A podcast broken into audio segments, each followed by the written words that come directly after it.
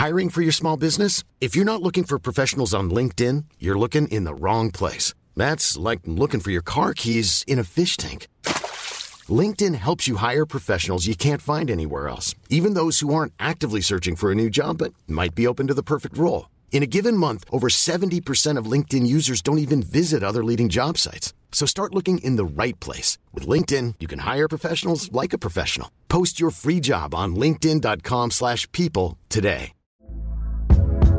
Hey there, it's Michelle Norris. I'm host of a podcast called Your Mama's Kitchen. When I travel, I'm usually looking for a way to find a taste of home when I'm not at home. And one of the things I love to do when I am at home is entertain. And Airbnb allows me to do that. When I was in California recently, I rented a house that had a great kitchen. And when we were sitting around the table, we we're all thinking, we're in someone else's house. Someone could be in all of our homes as well. If you have a home, but you're not always at home, you have an Airbnb. Your home might be worth more than you think. Find out how much at airbnb.com/slash host.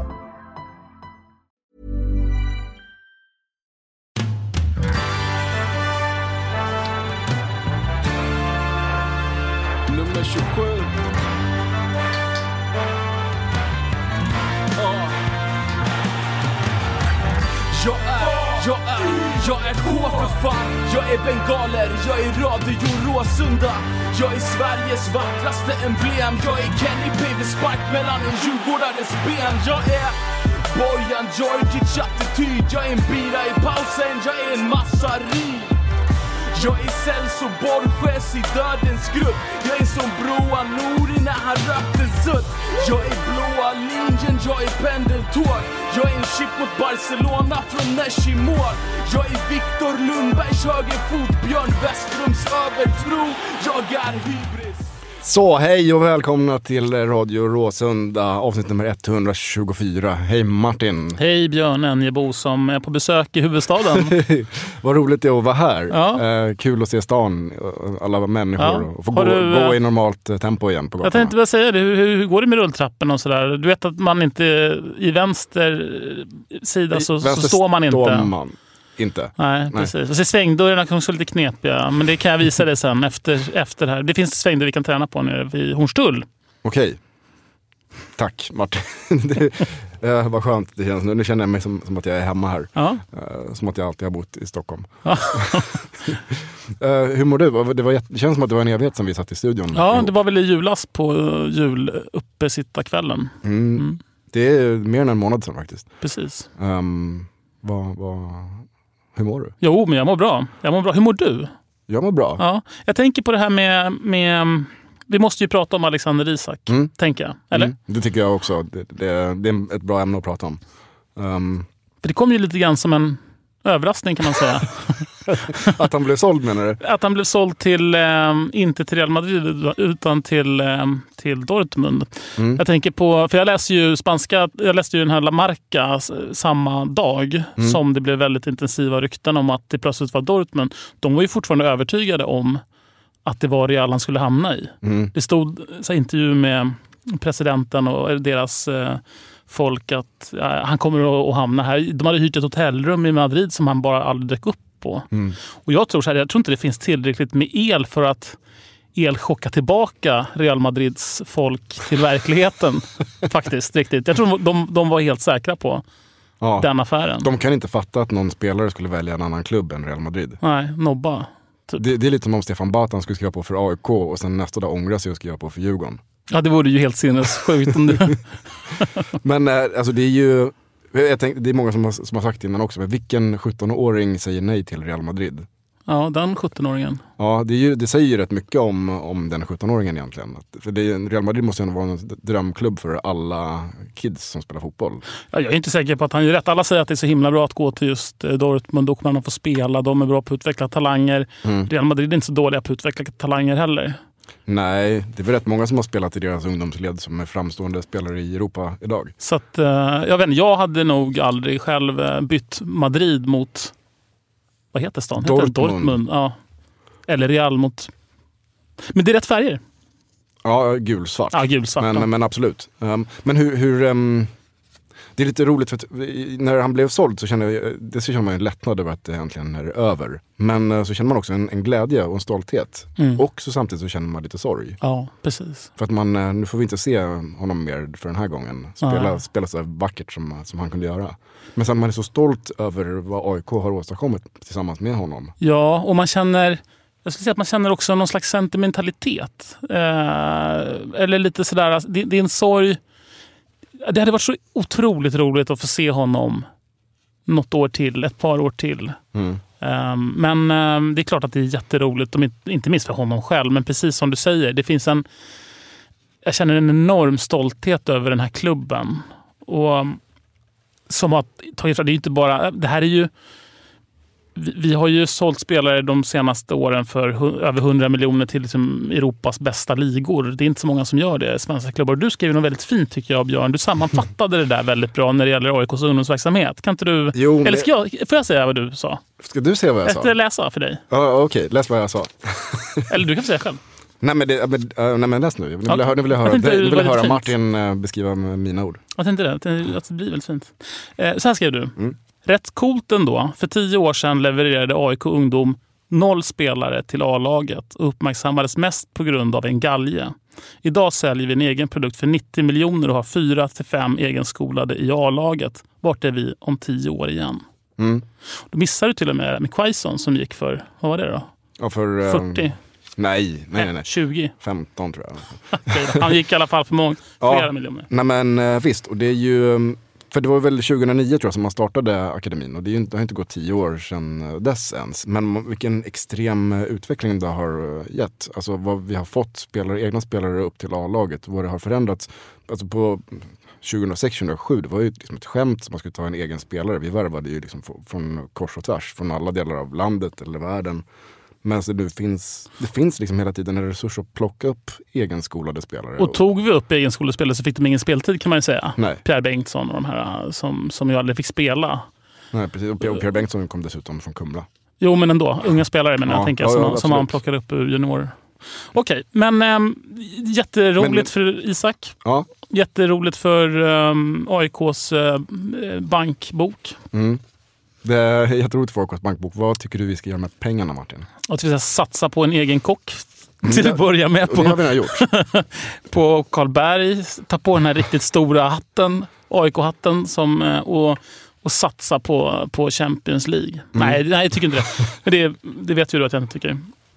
Ehm, ja du, det är en bra fråga. Jag, det är väl, jag tycker att de känns som att de är ganska kloka just nu. Jag, både AIKs VD Mm. och den sportsliga ledningen känns som att de är eh, ganska kloka och, och kanske har lärt sig av de misstagen som AIK har gjort tidigare. När man har tagit på den här stora, stora hatten det första man gör och ska spendera, ta på sig spenderarbyxorna. Vi har ju inte sett däremot resultatet av det. Det kan ju hända att vi att spenderarbyxorna är på i alla fall.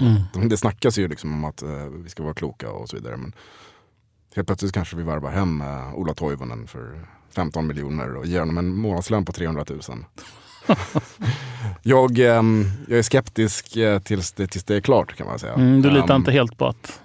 Så jag tycker ju att Björn gör ett bra jobb som sportchef men man, man vet ju inte riktigt vad som kommer att hända med, med pengarna. Jag hoppas ju att, jag tycker ju att inför förra säsongen till exempel så gjorde vi sämre värvningar. Vi jobbade på ett annat sätt än det tidigare liksom välscoutade unga talanger och så plockade vi in färdiga spelare. Fast man måste kanske Men, nu, sätta men, det i... men, men visst, de pengarna som vi har nu gör att vi kan rekrytera färdiga spelare som kan kliva in från dag ett. Som inte inte är skadade. Mm, Och det är ju, ehm, det, det är ju att föredra. mm. Ehm, men ehm, du, vill, men du, du hade någon, eh, någonting om en träningsanläggning. Det pratades om träningsanläggning eh, i, Ja, idag. det förvånar mig lite grann. Eh, Vi ska ju lägga tydligen en del av pengarna på en träningsanläggning. Men jag minns från något Radio Råsunda avsnitt som vi spelade in med Jens T Andersson. Jag vet inte om du kommer ihåg det, men det var något avsnitt. Jag vet inte exakt vilket det var. Där han var med.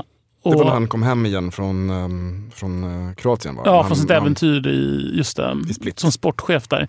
Så var, så var han ju i AIK ett tag igen, i en oklar roll. Han skulle Mm. var liksom konsult. konsult för just en träningsanläggning. Och i det avsnittet berättar ju han att AIK hade en deal med Solna stad att när vi valde att spela på nationalarenan på Friends efter Råsunda. I de förhandlingarna så ingick att Solna skulle ge oss en träningsanläggning. Mm. vid den här nya arenan. Det var liksom en del av dealen berättade han, som jag minns det. Är, är det, för det här, jag känner Och då, inte igen det här. och då förvånar det mig jättemycket att vi ska lägga en del av Isak-pengarna. Alltså, vart, vad hände med den dealen? Och vad hände med hans jobb? Vart tog han vägen? Jens, Jens. Andersson. Vad, vad blev det av den där anställningen? Han var ju, aldrig, han var ju inte anställd. Han Nej, jobbade, nej, han jobbade fick- timmen, men, men han hamnade väl i... Ja, det, det var väldigt konstigt. Men hans jobb, vad mynnade det ut i? ja, det är ju svårt att säga. Och sånt där är jag väldigt, alltså jag har väldigt svårt för. Det där i AIK har jag lite svårt för. Och samma sak med, och det får vi ta när- med, med Per Bystedt när han kommer nästa gång. Mm. Alltså vad hände där runt 2010 när AIK höll på att gå i konkurs? Mm. Eh, efter en massa konstiga beslut. Där till slut de här Bangora-miljonerna räddar oss. Mm. Vad var det för hål? Var fanns de? Vart tog alla pengarna vägen? Sånt där har jag svårt för. Men vem har inte det? Um, Men varför men får det jag- fortsätta vara så då? Men så nu, och då tänker jag att det kanske inte är så längre. Vi får väl se. Nej, precis. Men det, det är ju jätteintressant det här du säger om att vi har blivit lovade pengar. Det måste ju, någon måste ju veta det här. Alltså någon måste ju ha den här informationen. Eller liksom, då hade vi en annan vd, då hade vi en annan styrelse. Så det här kanske är information som bara har... Försvann. Det, det sitter någon glad jävel på Solna stadshus och bara, fan vad skönt att de har glömt bort det här på AIK. Men du kommer inte ihåg det här? Nej, eh, jag, jag känner inte igen det. Att vi har blivit, jag vet att det var snack om att vi skulle få mm, plats, att vi skulle få mark för arenan. Um, Men inte men själva jag- jag betongen? nej. eller ehm, teg, tegelbrickorna? Men det är mycket möjligt att, alltså, det är stor sannolikhet att jag har missat såklart. Uh, men jag, um, ja, jag vet inte. Vi- Det här får vi gräva vidare i tror Mm. jag. Um, eller så kanske någon av våra lyssnare har bättre koll och kan uh, tala om för oss hur det ligger till. Så får vi uppdatera senare. Okej, men du, en annan sak som är väldigt roligt med Isak. Mm. Det är ju att du eh, håller på att få ditt stora genombrott i Tyskland. Ja precis, jag, har, jag breakade Tyskland här i veckan. Berätta, AIK-experten Björn Ennebo. Ja, det var ju två grejer. Först var jag ju med liksom, i någon artikel dagen innan han blev klar. Um, jag fick lite frågor över Twitter. Jag och Kristoffer Svanemar, också tidigare, han också startat sin karriär i Radio Råsunda. Mm. Um, nu är han ute och reser Europa runt och tittar på fotboll. Um, men sen så var det... Um, Och du sitter kvar här. Ja, Nej, det är upp, uppenbart vem som hade talangen av oss. men uh, ja, jag var med i, vad heter den, Talking Football. Talking fotboll. Talking Football, eh, en uh, engelskspråkig podd om um, tysk fotboll. Ja. Abbe natürlich. Ja, uh, das ist gut. Och jag fick eh, som the, a real AIK expert, fick jag eh, berätta lite A real om. AIK expert. A real AIK expert. Fick jag berätta om Alexander Isak och varför han var duktig. Och, Ja. sådär. Kul. Jag fick, jag Var det roligt? Ja, det var jätteroligt. Jag fick Mm. prata lite om blå linjen också. Just det. The, the, We have the blue line det- here in Stockholm. the blue line players. Så. Eh, vilket gick hem. Jag fick mycket positiv feedback från tyskar om the blue line players. Men det är kul. Das Linie Blau. Kan du tyska? Nah. Det är bra, för att vi ska nämligen ringa upp en eh, tysk. Aha, kul. Um, det mynnade ju lite, jag fick en kontakt via han som hade den här podden eh, till en Dortmund-supporter, Ja. tillika journalist, ehm, som heter Stefan um, Uersfeld. Mhm. Så då, då kan du prata tyska med honom Mm, kanske. Ab- Abia. Ska vi, vi, har, vi har honom på luren så vi kanske ska ta och släppa in honom nu då. Uh, hello uh, Stefan, Hello, Björn. How are you? I'm very good, how are you? I'm fine. Uh, did I pronounce your name uh, right? Ah, no, not at all. it's Ursfeld. Ursfeld, okay, I'm sorry. no problem. Uh, so um, um, we have you tonight on the show uh, because of, um, of course, uh, the big uh, deal between uh, our two clubs, uh, AIK and Dortmund, uh, with uh, super talent Alexander Isak. Um, uh, or first of all, uh, just uh, tell uh, the listeners uh, who, who you are uh, before we start talking about Uh, Isak. well, I'm uh, Stefan Ursfeld. I'm a Borussia Dortmund supporter uh, ever since I was uh, very young. Uh, born in Dortmund, raised in Dortmund. Uh, and, uh, well, I lived, uh, lived next to the stadium for a while. I'm working as uh, the Germany correspondent for ESPN these days, uh, which is I cover German football um, and also cover Dortmund, and uh, still hold a season ticket. So I go down down there every once in a while. I live in Berlin these days, and uh, yeah, that's uh, basically what I do. Okay, uh, so um, about uh, Alexander Isak, um, can you tell us what have what have the reactions been uh, in Germany and in Dortmund after this um, uh, recruitment? Um, they were most of the people heard of the name, um, but didn't really know what to expect uh, when they signed the player because uh, they knew he's uh, the new Zlatan and uh, he was linked to Real. That's uh, what people knew in Germany. Then, uh, when he was signed, um, most papers um, reacted, um, like published stories on who he is, uh, how he grew up, um, why he's not the new Zlatan, and Dortmund are really looking forward to playing him. Okay. And um, but also there's been some turbulences today because uh, the coach Thomas Tuchel didn't know about uh, the signing up until a very late stage. Mm-hmm. So um, he's arriving at a club which is in a bit of a turbulent uh, period right now. Why wasn't it just a pleasant surprise for him? Um, I think it was a surprise for him and uh, also a pleasant surprise because um, Dortmund sold uh, Adrian Ramos or about to sell Adrian Ramos, a Colombian attacker, 31 years, um, to uh, some club in China, um, and uh, they needed a replacement. So um, he was happy to get a young and talented forward. Uh, that's the way uh, Dortmund do it these days. And um, he had his first training session in Dortmund today, and um, Tuchel was impressed by um, by how he uh, trained and how he well he scored two goals in his first training session, and uh, so well, there's like a lot of noise, um, which is not about uh, Isak but just about the club itself. Sounds good with two goals on the first training. Um, Yeah. What do uh, what's the reactions from the supporters? Um, what do they think uh, about the signing? Um, there was some uh, well mixed uh, reactions because um, they think it's a lot of money for a young player, and um, other clubs in in Bundesliga are not able to sign players, uh, even if they're older, for nine million euros. So, and um, but they are all thrilled to see like another big talent coming in, and we've got a very good team these days uh, with uh, with Usmane Dembele, Christian Pulisic, all those young and talented guys. So it's um it's setting up for a golden future. Dortmund must be careful not to uh, forget about um, the the present tense. Um, What do you think? uh, uh, well, they are going into a golden future with all the young, talented players. But um, some fear that they forget about um, the current season and uh, where they need to qualify for Champions League just to keep the money spinning. So, what do you think about his chances to to play this season? Um, well, he'll get he'll get playing time. I'm I'm not sure about his fitness level because uh, well the Swedish league stopped in was November. Yes. and uh, he didn't have a preseason, but well, he will go into uh, like, into the team and he'll get his chances because uh, Dortmund only have Aubameyang in attack, and they uh, they played with Andre Schürrle, Germany international, at the weekend when Aubameyang was still at the uh, Africa Cup. But usually, uh, youngsters at Dortmund just got thrown into games. Um, maybe not like the Champions League match against Benfica, which is coming up. But uh, Dortmund play uh, teams like Darmstadt, Ingolstadt, uh, like the smaller Bundesliga clubs, and uh, he'll get his chance to um, to play them. Maybe not start, but uh, get a couple of minutes. And I think Dortmund are looking at uh, just training him with Aubameyang and uh, see what happens. Uh, in the summer when Aubameyang leaves, and well, he'll or should he leave, and uh, he'll get a decent chance uh, to to win minutes this season, and he'll get more minutes as as he gets older next season. Okay, but uh, do you think that he'll be getting uh, playtime on Sunday? I think you will play uh, Mainz on Sunday, right?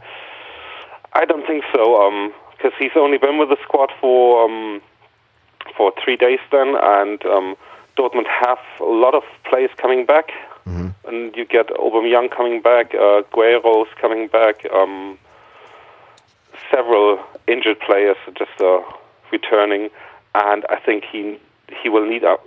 I heard what you said on uh, talking football. He doesn't need a lot of time to adapt No.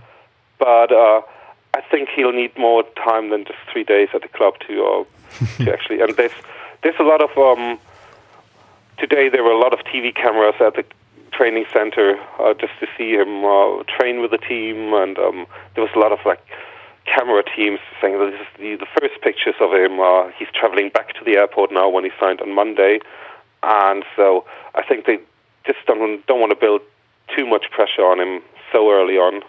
So probably um, he he will wait for a couple of weeks. They're playing Leipzig the week after, which is uh, the big game for Dortmund.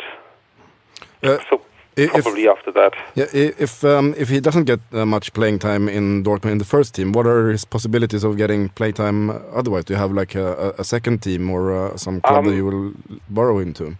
Um, they have a reserve team which is um, playing in the fourth tier in Germany, and uh, but I don't think they have the planning to use him in the uh, reserve team because uh, they have youngsters like uh, well, uh, like I mentioned earlier, Christian Pulisic or Felix Paslak who could could even still play uh, the under 19s, like Isak could also play the under 19s still, but they usually are just squad members and. Uh, they sometimes get called up to the uh, to the squad, sometimes not. But um, if he fills in uh, the position Ramos left, um, he should should be called up to the squad quite regularly if um, if he impresses uh, Tuchel in training, and uh, it appears he did in this first session today. Okay, um, so um, what uh, do you do you- have any idea why Isak chose Dortmund over Real Madrid? What, are your thoughts about this? I think um, because he looked at all the youngsters playing at Dortmund, and uh, he also looked at uh, Odegaard's uh, situation at Real Madrid, and there's just much more talent at uh, Real Madrid, and it's harder to get into to break into the first team. And um, Dortmund have had youngsters ever since like maybe 2010 uh, when they uh, bought Kagawa as a youngster, and they bought Robert Lewandowski from Poland. So they have quite a reputation to uh, to grow talent and uh, to be a club for players to make the next step to become uh, stars in Europe, maybe.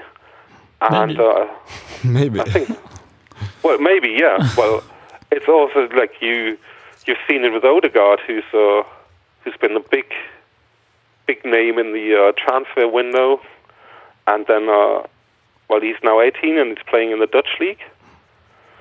So um, what Dortmund does is they, they give players time uh, to grow, and they don't put a lot of pressure on them um, to immediately have an impact, but they just allow them chances to, to play in the first team, and actually, um, yeah, well, give them time to grow in a good system with good coach and uh, in a surrounding where, where you can play in front of 80,000 people every second week when you're playing at home. And Dortmund uh, is playing the Champions League. Yeah, they're playing the playing in the Champions League uh, against Benfica in mid mid February, and um, they need to call up the uh, Champions League squad by I think February second.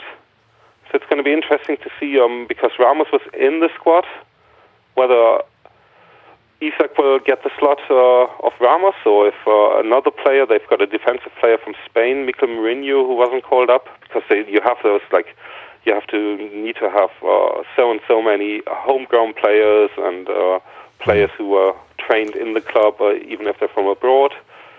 So um, that's interesting if they call him up or if they say, well, we'll allow him um, to grow in, in the German league first, and Dortmund are still in the cup. They're playing uh, Hertha Berlin just before traveling to, to Benfica. So they he- they'll have up to 29 matches in the second half of the season. So um, well, he'll, he'll get his chances. Very good.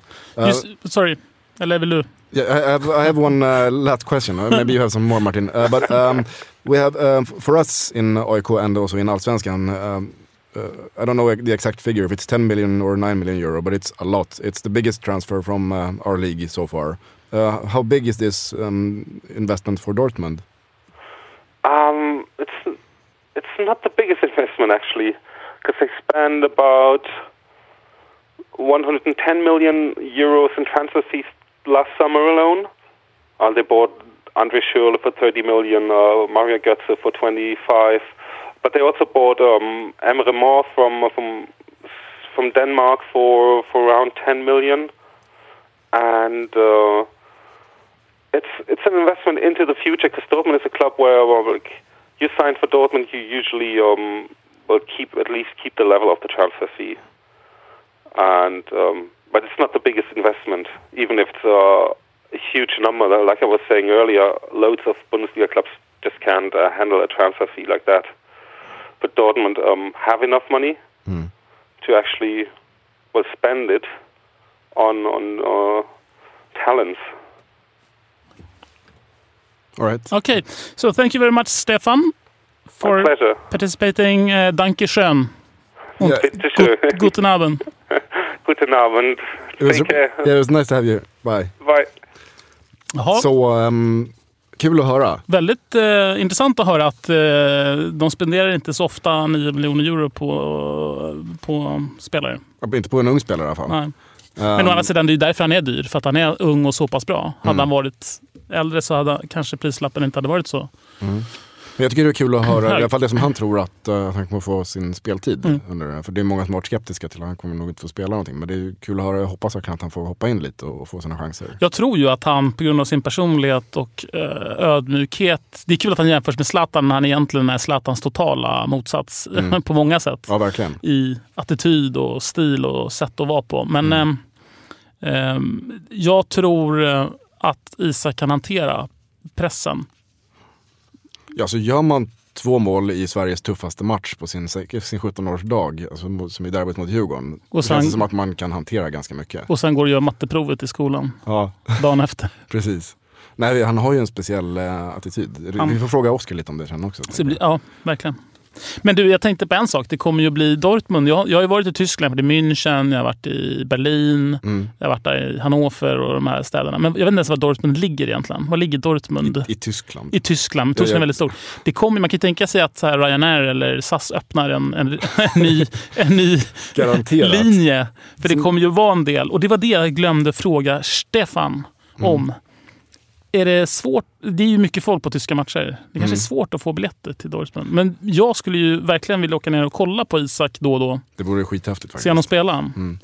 Ehm, så det vore ju faktiskt kul. Vi ska, Rådet kanske skulle kunna organisera någon Vi- slags... vi- vi hyr ett plan. plan. Ja, Och så kör vi ner, och, eller kör, fly- flyger ner och eh, tittar på Isak och Flygren. vi hade ju Radio Råsunda-bussen till Kalmar borta för Jag några tänker det är år dags att sedan. Vi snappa upp oss. har ju- Råsunda-planet. Det är dags att snappa upp alltihopa. Ja, Så att då får vi 2017 är det snappa upp-året. skaffa ett plan.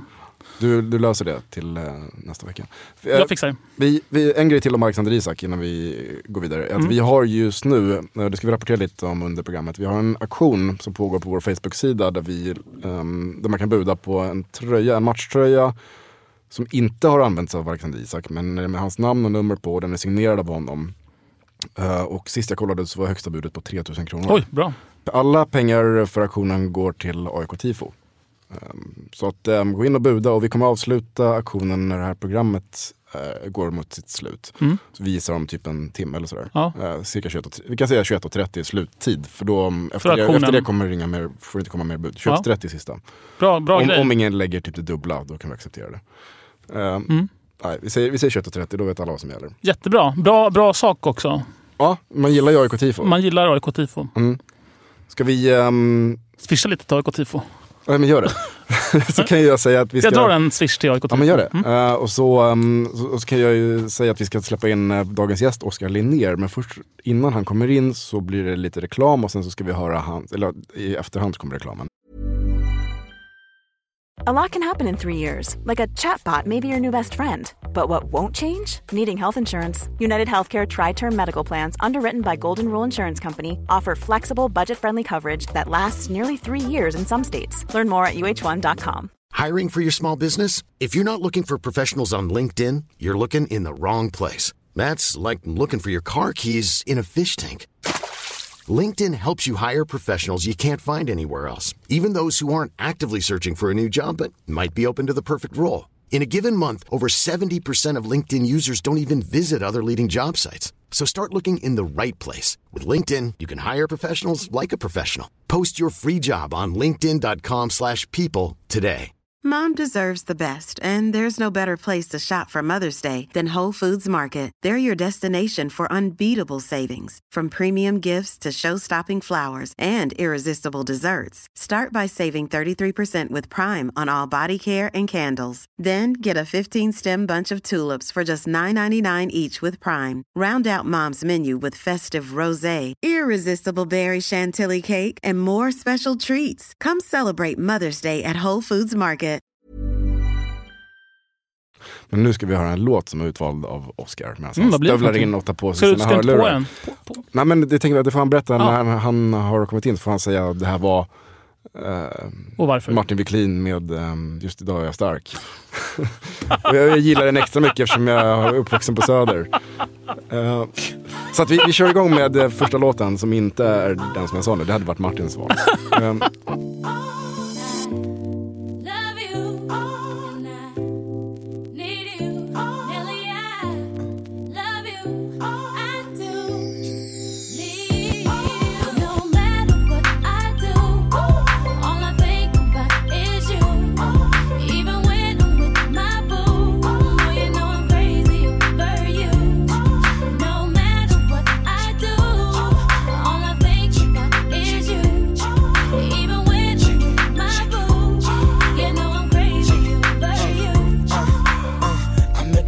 She just moved right up the block for me. And uh, she got the hots for me, the finest thing my hood has seen. But oh no, no, she got a man and a son though. Oh, when that's okay, cause I wait for my cue and just listen, play my position like a show star. Pick up everything, mommy hitting, and in no time, I, I better make this with her mine. Uh, and that's for sure, cause I, I never been the type to break up a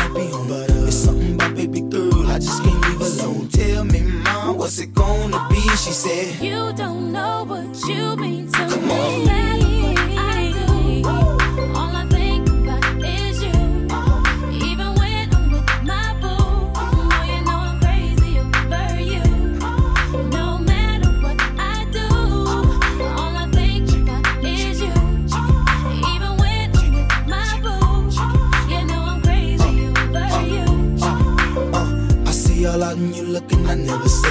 I know how niggas start acting tripping. I heard about they girls. No way, hey, Nelly gon' fight over no day, hey, as you can see. But uh, I like your steez, your style, your whole demeanor, the way you come through and holler and swoop me in his two seat. Now that's gangsta, and I got special ways to thank ya.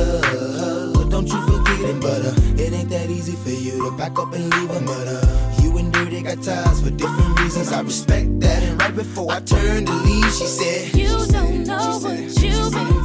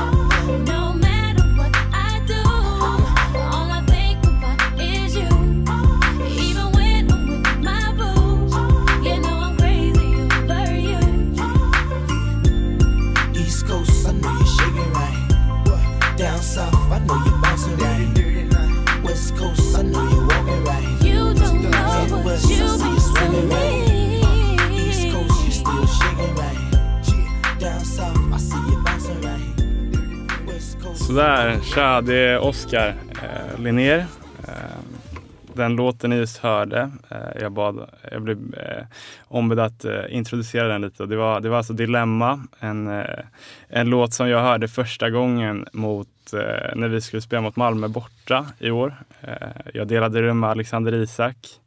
Vi låg eh, på kvällen på hotellrummet eh, dagen innan matchen och eh, så satte han på lite musik och då kommer jag ihåg att eh, han satte på den här och jag bara shit, den här låten har jag hört när jag var yngre men inte lyckats snappa upp vad den heter. Så att, eh, då fastnade den på mitt huvud eh, och sen dess har jag tyckt att det är en perfekt låt att, att lyssna på typ eh, någon timme innan match. Eh, jag har valt tre låtar som sagt som ska spelas varav den här var den första. Sen så kommer två andra, men då har jag valt att lägga dem i ordning som, eh, som jag brukar lyssna på dem inför en viktig match. Och den här låten är ungefär en och en halv timme innan när man sitter på bussen till arenan eller när man anländer. Sen så eh, ja, tar vi två, två andra låtar senare som jag ska förklara syftet med. Då. Men den här är mest för att lugna nerverna lite, få lite, lite skön känsla i kroppen, kanske drömma sig iväg lite bara för att, för att dämpa nerverna. Mm. Intressant det där. När i uppladdningen, vilken typ av liksom känsla du behöver? Om det är lugn eller om det är... Ja, men det där är ganska, alltså så här, just musiken tycker jag är en ganska viktig del i min uppladdning. För det blir ett sätt att gå in i sig själv och liksom komma i rätt typ av sinnesstämning inför, inför matchen. Eh, men sen så är det väldigt eh, varierande i vilken av typ musik man vill ha i vilket läge. För eh, en och en halv timme innan matchen är det lite för tidigt att börja verkligen tagga igång. Eh, så att då, då vill man gärna ha lite lugnare för att bara hålla nerverna i styr och ha en skön känsla i kroppen. Sen så i takt med att det börjar närma sig ombyte så tar man lite mer tempolåt. Eh, bara för att komma igång inför uppvärmningen så man, så man går ut med, med lite, lite tempo i huvudet. Och Men går, sen- du, går, men går du runt i omklädningsrummet liksom med hörlurar på dig då? Liksom? Ja, ja, men- ifrån resten av laget? Ja, alltså vi har ju en hö- högtalare men eh, jag har inte jättemycket inflytande över vilken musik som ska spelas på den. Så att eh, jag brukar faktiskt köra min egen musik och gå in i mig själv. Mm. Eh, så att, eh, så, så ja, nej, men jag, jag gillar faktiskt att, att köra hörlurar innan match. Det, det, det, det är vissa som gör det, inte alla. Utan vissa kör ju den här som spelas inför hela laget. Men eh, det är från person till person. Mm. Coolt. Ja, Kul, att, kul att höra. Jättespännande att höra. Det ska bli kul att höra också de andra två, för de ligger också i den här processen. Då, ju Exakt, närmare exakt. du kommer. Ja, men det var det jag tänkte. tänkte det kan vara kul att liksom ha ett litet bakgrundssyfte med det. Eh, så att, eh, verkligen. jag ska förklara lite syftet med de andra också. Så får ni, får ni veta hur, eh, hur musikuppladdningen ser ut inför Ja, match. ja, men det är jättekul att få, få en inblick i det. Ja, men så, och den här låten som spelades först nu, det var, det, den, den kopplar jag starkt till, till Alexander Isak, för det var han som eh, satte på den. Så Ja. hörde, jag, hörde jag den. Kan vi inte prata lite om Alexander Isak? För Det är, ju- det är ju Absolut. liksom det stora grejen ändå just nu, sen så ska vi fokusera på dig. Mm. Eh, men kan du inte mm, berätta, hur, hur är Alexander Isak? Eh, vi, vi har ju bara sett honom liksom i korta stötintervjuer och sådär. Alltså jättefin människa. Det är en, eh, han har verkligen fötterna på jorden och lugn, lu- väldigt lugn och snäll kille. Som sagt, jag har delat rum med honom på lite bortamatcher och så. Får man väl säga nu efterhand att man har haft förmånen att göra det. Mm. Eh, Du kan berätta för dina barnbarn. Ja, precis. Jag har delat rum med honom. Eh, nej, men han är verkligen en superschysst kille på alla sätt och vis. Eh, pratar illa om någon och är bara allmänt, allmänt schysst. Mm. Liksom, och, och sånt gör ju att man, eh, att man eh, uppskattar honom mycket och på så sätt unnar honom framgång. Så att, För har, du, har du sett honom ändras någonting under, har det liksom varit du, ni som har delat rum, det har ju varit liksom, från att liksom bara varit coolt att han är här, att han är 16 år och spelar med AIK, till att liksom Real Madrid och alla rycker i honom. Har du, har du känt av någonting på honom? Nej, alltså, eller det är klart, alltså, lite grann. Det är klart man, eh, man märker att hans eh, självförtroende ökar. Så, men eh, det är verkligen inte den här hybriskillen som, eh, som svävar iväg och för att uttrycka, tror att han är något. Mm. Bara, för att eh, klubbar börjat eh, höra av sig och visa intresse och att det har börjat gå bra. Utan återigen, verkligen ska han, han ska ha en stor eloge för att han är väldigt duktig på att hålla fötterna på jorden och bara bara vara sig själv. Jag kommer ihåg att vi delade rum sista gången var väl mot IFK Göteborg borta. Eh, och då var ju hypen väldigt stor kring honom redan då. Men jag kommer ihåg att eh, vi hade väldigt... Eh, han, han är verkligen sig själv på, på alla sätt och vis och, och väldigt lugn och snäll. Eh, Får jag fråga, hur lång tid eh, går ni tillbaka i tiden? Du och Isak. Du menar när För han är ju en produkt från akademin. För första gången? Ja, precis. För ni är ju, Och- du är ett par år äldre än honom. Så här, jag är för det första en brorsa som är lika gammal som honom. Så att eh, de har ju stött på varandra eh, ganska många gånger i, i tidigare, tidigare år och jag har alltid varit och kollat på brorsans matcher och då har man ju sett Alex eh, spela på eh, Skytteholm, AIK mötte FC Djursholm eller vad det nu har varit. Eh, så man har hela tiden liksom följt med i hans utveckling så, om än inte lika nära som man har gjort nu på senaste året. Så att man har ju varit bekant med honom på det sättet. Men eh, det är först sen han kom upp i A-laget och började träna så jag börjar, börjar känna honom personligen då. Mm. En rolig detalj här, Björn eh, och Oskar, då, är ju att, eh, apropå din bror, att eh, han gjorde ju mål här i träningsmatchen mot Vasalund och Mm. rubriken efteråt var ju “Här är nya Isak”. Ja, alltså Vad tänker du om det? Det, det, det kan man ju hoppas. Eh, utan att sätta press på brorsan. Men eh, nej, det är eh, superkul att han fick, eh, har fått chansen att, komma till AIK och få komma upp i, i A-laget nu i början här och, och vara med och både träna och nu också få spela en match och, och hänga en balja. Så att, jag är väldigt glad för hans skull och, och jag tror att, det, jag tror att det, det är en riktigt bra motivationsspår inför framtiden att så här i början av, av AIK-tiden få känna på hur det är att vara i A-laget och, och liksom bara vara med runt den verksamheten. Så att eh, han mår nog bra nu. Mm. Anfallsspelet är ju väldigt viktigt eh, om man ska vinna guld till exempel. Eller vinna fotbollsmatcher. Eh, om man ska spela match för AIK överhuvudtaget. En annan viktig position är ju målvakten. Ja, Och, ehm, Ja, ja. ja men det, det kan man ju tycka. och jag vet inte hur oväntat det var för dig. Eh, det har ju varit en väldigt seg process det här att våran naturliga första målvakt som det har varit i alla fall Mm. ehm, långsamt fasade ut sig själv kan man säga ur AIK. Um, Patrik Karlgren Mm. som ju har varit det givna första valet någonstans. Eh, Jag har haft äran att se dig i några matcher hoppa in och varit ruskigt bra, måste jag säga. Förvånansvärt bra. Jag visste inte så mycket om dig, förutom att du är ung och liksom lovande. Men du var ju, har ju hållit, hållit nollan ett par gånger och varit, gjort, gjort väldigt bra ifrån dig. Eh, hur känns det för dig nu inför den här säsongen? För att nu riktas ju våra blickar på dig, även om vi också har... Det är lite så här, vi har ju vi har ju en, en yngling och en veteran kvar på målvaktssidan. Det är du och Stam som Ja, de flesta, exakt. som man nästan aldrig hör om. eh, Men som går till jobbet och gör det, som jag har förstått det, väldigt professionellt. Sådär. Men det är mycket ljus på dig nu då att ta, ta den platsen. Hur, hur känns det? Eh, nej, men det är klart att eh, situationen ser ju annorlunda ut eh, jämfört med vad den gjorde eh, när Patrik Karlgren var, var i AIK. Eh, Patrik är en fantastisk människa på alla sätt och vis och han har varit en extremt bra förebild eh, för mig. Eh, både i, i, i vad ska man säga, tränings och matchspel men också utanför planen. Han är en riktigt bra, bra människa och har gett mycket, mycket tips. Så att jag har inte gått och hoppats på att han ska lämna.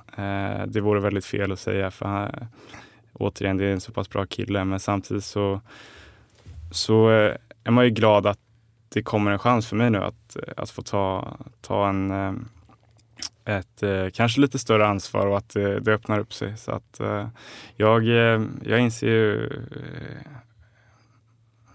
chansen och allvaret i, i situationen. Så att jag tränar väldigt hårt.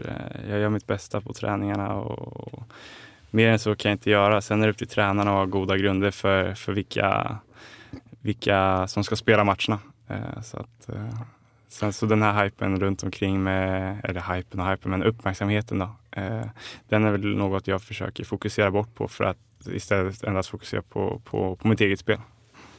Vi, vi, vi Rosen, vi pratade med en spelare tidigare i vintras eh, som sa att han tyckte att du var bättre än Karlgren på träning. Just det. Ehm, hur ehm, ser du att du skulle, om Karlgren hade varit kvar, tror du att du hade konkurrerat ut honom? Känner du att din utveckling har gått så pass att du hade kunnat tagit den första platsen från honom? Eh, alltså Carlgren har ju varit i, i klubben i, i något år och, och gjort det extremt bra så att han hade en ganska eh, säker, eh, säker plats i laget. Eh, och så länge han hade varit i AIK så tror jag att, eh, eh, tror jag att han hade fått spela. Även om du faktiskt visar gång på gång att du är starkare på träning. Ja, ja men alltså på något sätt tror jag det. Då kanske, då kanske klubben hade övervägt att låna ut mig för att se vad jag går för i, i, eh, i, eh, i matchspel i, i någon högre division och, och sen göra en bedömning. Men eh, så länge han hade fått spela och gjort det bra i matcherna så tror jag att man hade varit, eh, varit nöjd med situationen. För jag är, ändå, jag är ändå som sagt väldigt ung och jag tror att de hade känt att de hade inte behövt stressa med att plocka fram mig. Man måste ändå fråga om du håller med Björn? Och? Daniel Sundgren som ju var den spelare här som sa det. Han sa, ju, han sa ju det off the record. eh, Mm. Alltså han sa inte det i sändning utan han sa ju det när vi inte spelade in. Precis, men man blir ju väldigt nyfiken på om du håller med om att du var bättre än Carlgren här under träningarna i höstas. Nej, alltså nej.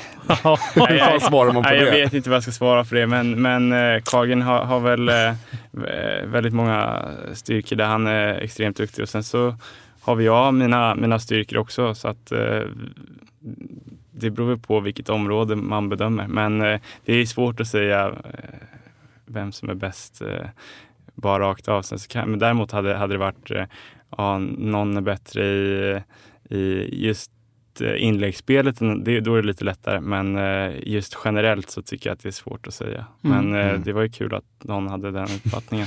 Men om, om, man säger, om du är jättebra på träning med Carlgren, stor, hur stor skillnad är det att, vara bäst på träning och att liksom vara lika bra på match? Det är klart det är stor skillnad. Alltså match inkluderar ju även ett, ett vad ska man säga, ett moment som innebär att hantera, hantera press och, och en allvarssituation. Men eh, i grund och botten så är det en fotboll som kommer flygandes mot en som man ska rädda. Eh, så att, ehm, nej, det, det, det, är, det är väldigt eh, eh, komplext. Eh, Men eh, jag skulle säga att eh, det, det är skillnad att spela match, absolut. Mm. Men, eh, så länge man inte är första målvakt så, så är ju träningen liksom den enda chansen att visa vad man går för. Så att då handlar det om att göra det väldigt bra där och vara väldigt fokuserad för att visa att man, att man är med på noterna den dag man eventuellt hade behövt hoppa in om han hade skadat sig eller vad det nu var. Mm.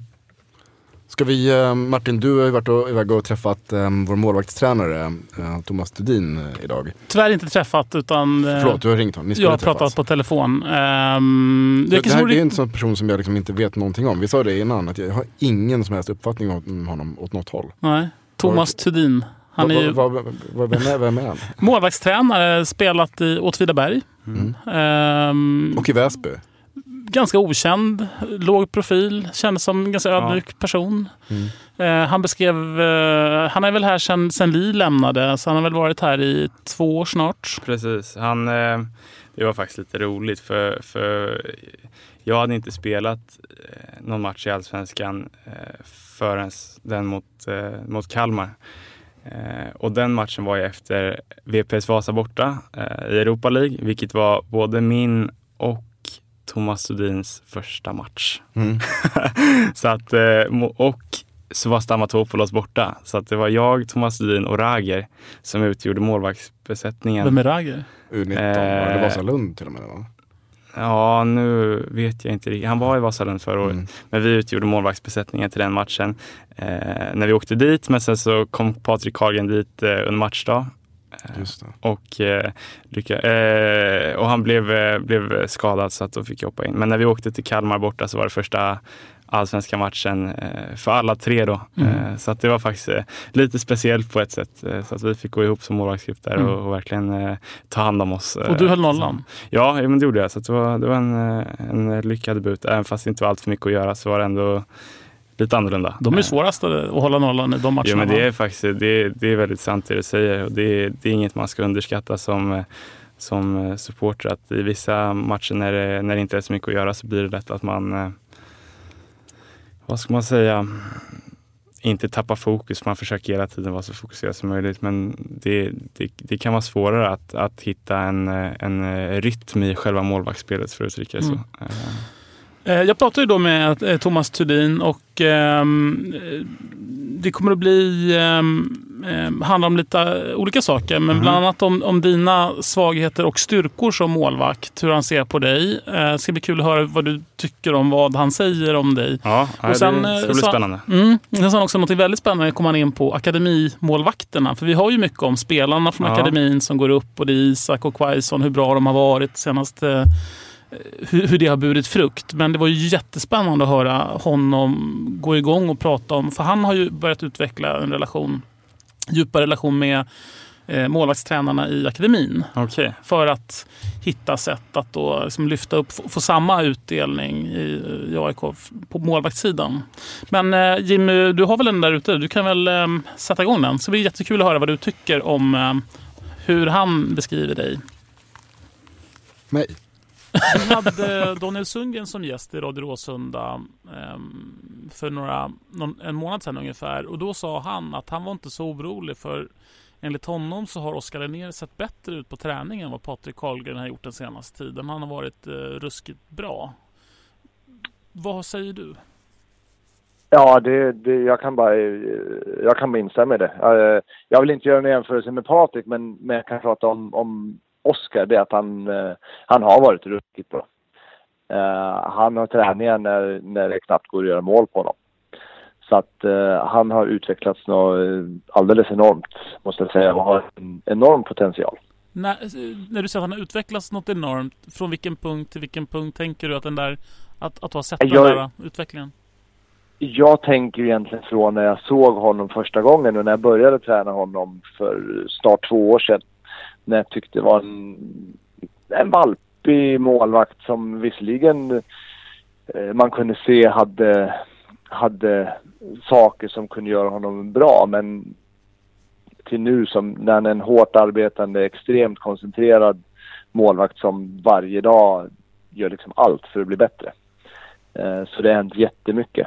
Ja. Kan, du, kan du beskriva den där valpigheten? Alltså, hur, hur, hur uttryckte den sig så att säga jämfört med hur, den mer stabila, seriösa eh, som han är nu då?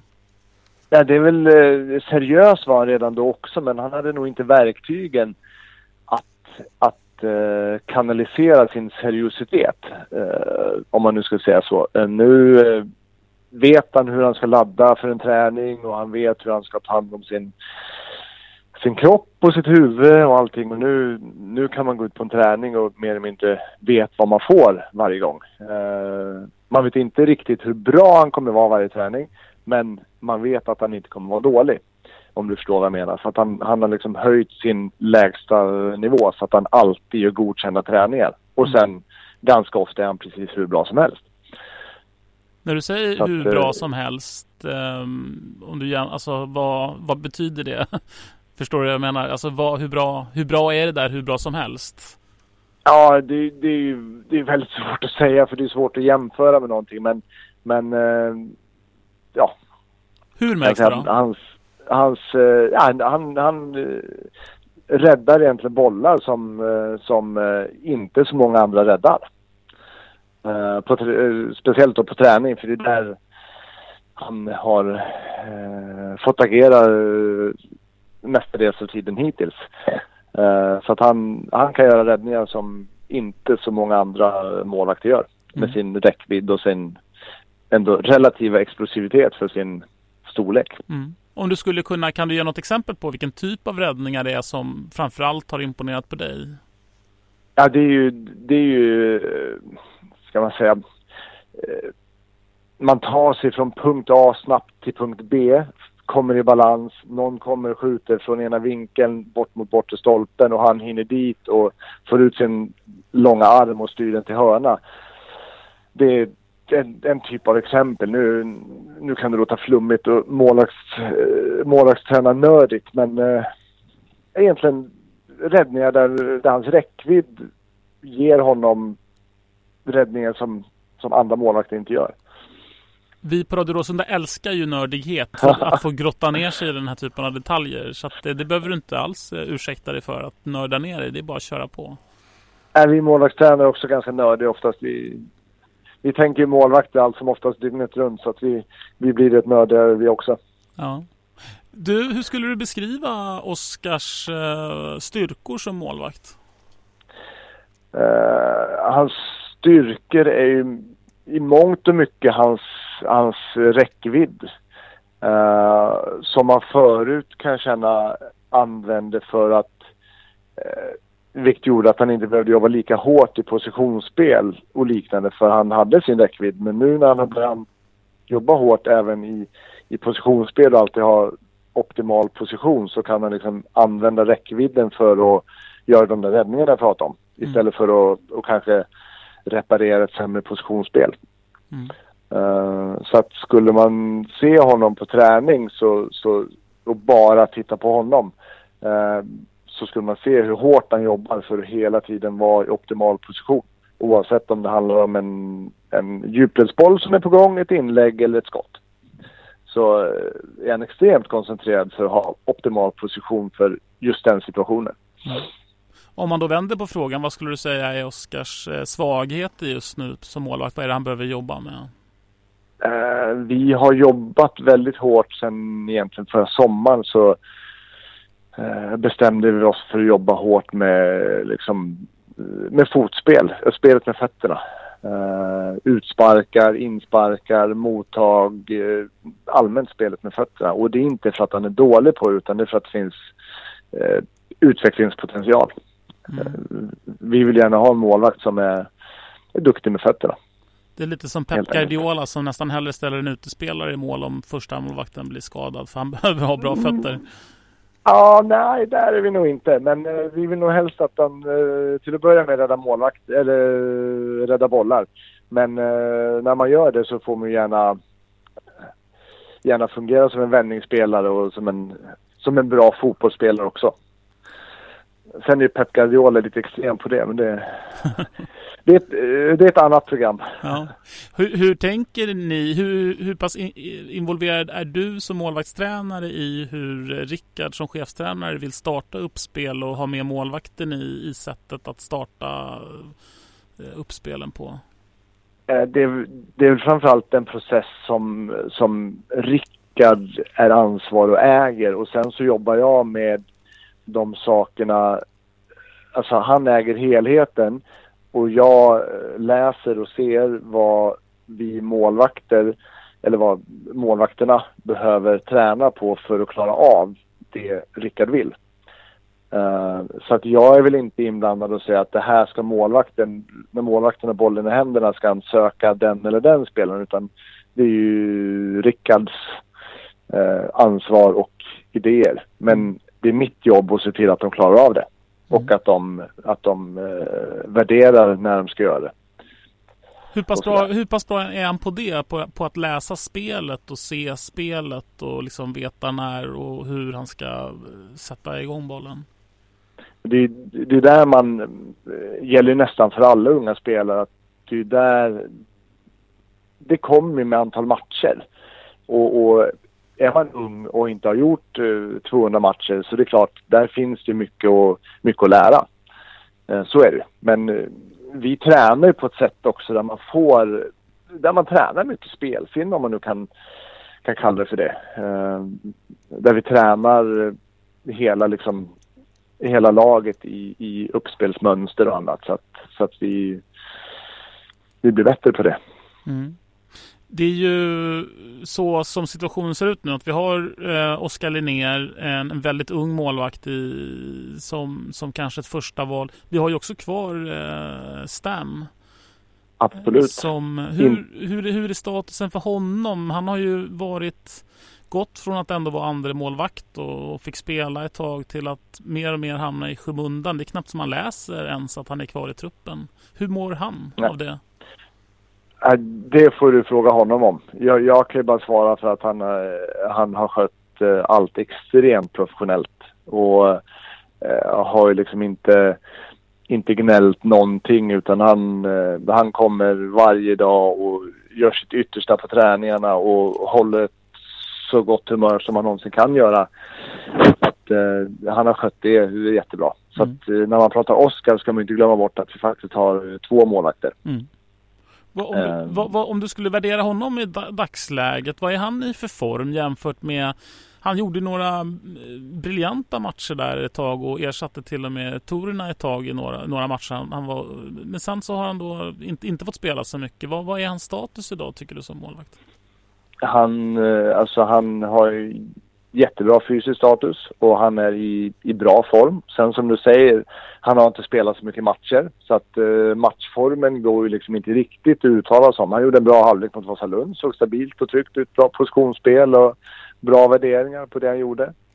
Eh, så att eh, han har ju den formen, han har så pass bra form som man kan ha utan att ha spelat speciellt mycket matcher. Eh, skulle jag säga. Mm. Så att han eh, har jobbat hårt med det han kan jobba med. Som eh, har med träning att göra. Hur tänker du som målvaktstränare nu när vi närmar oss eh, uppstarten inför säsongen 2017? Både svenskt kuppspel och allsvenskan. Vi går in i det med, med två målvakter då, Oskar och Stam. Eh, Mm. Känns det som att vi har en tillräcklig, har vi det vi behöver i truppen så att säga för att ersätta Kolgren?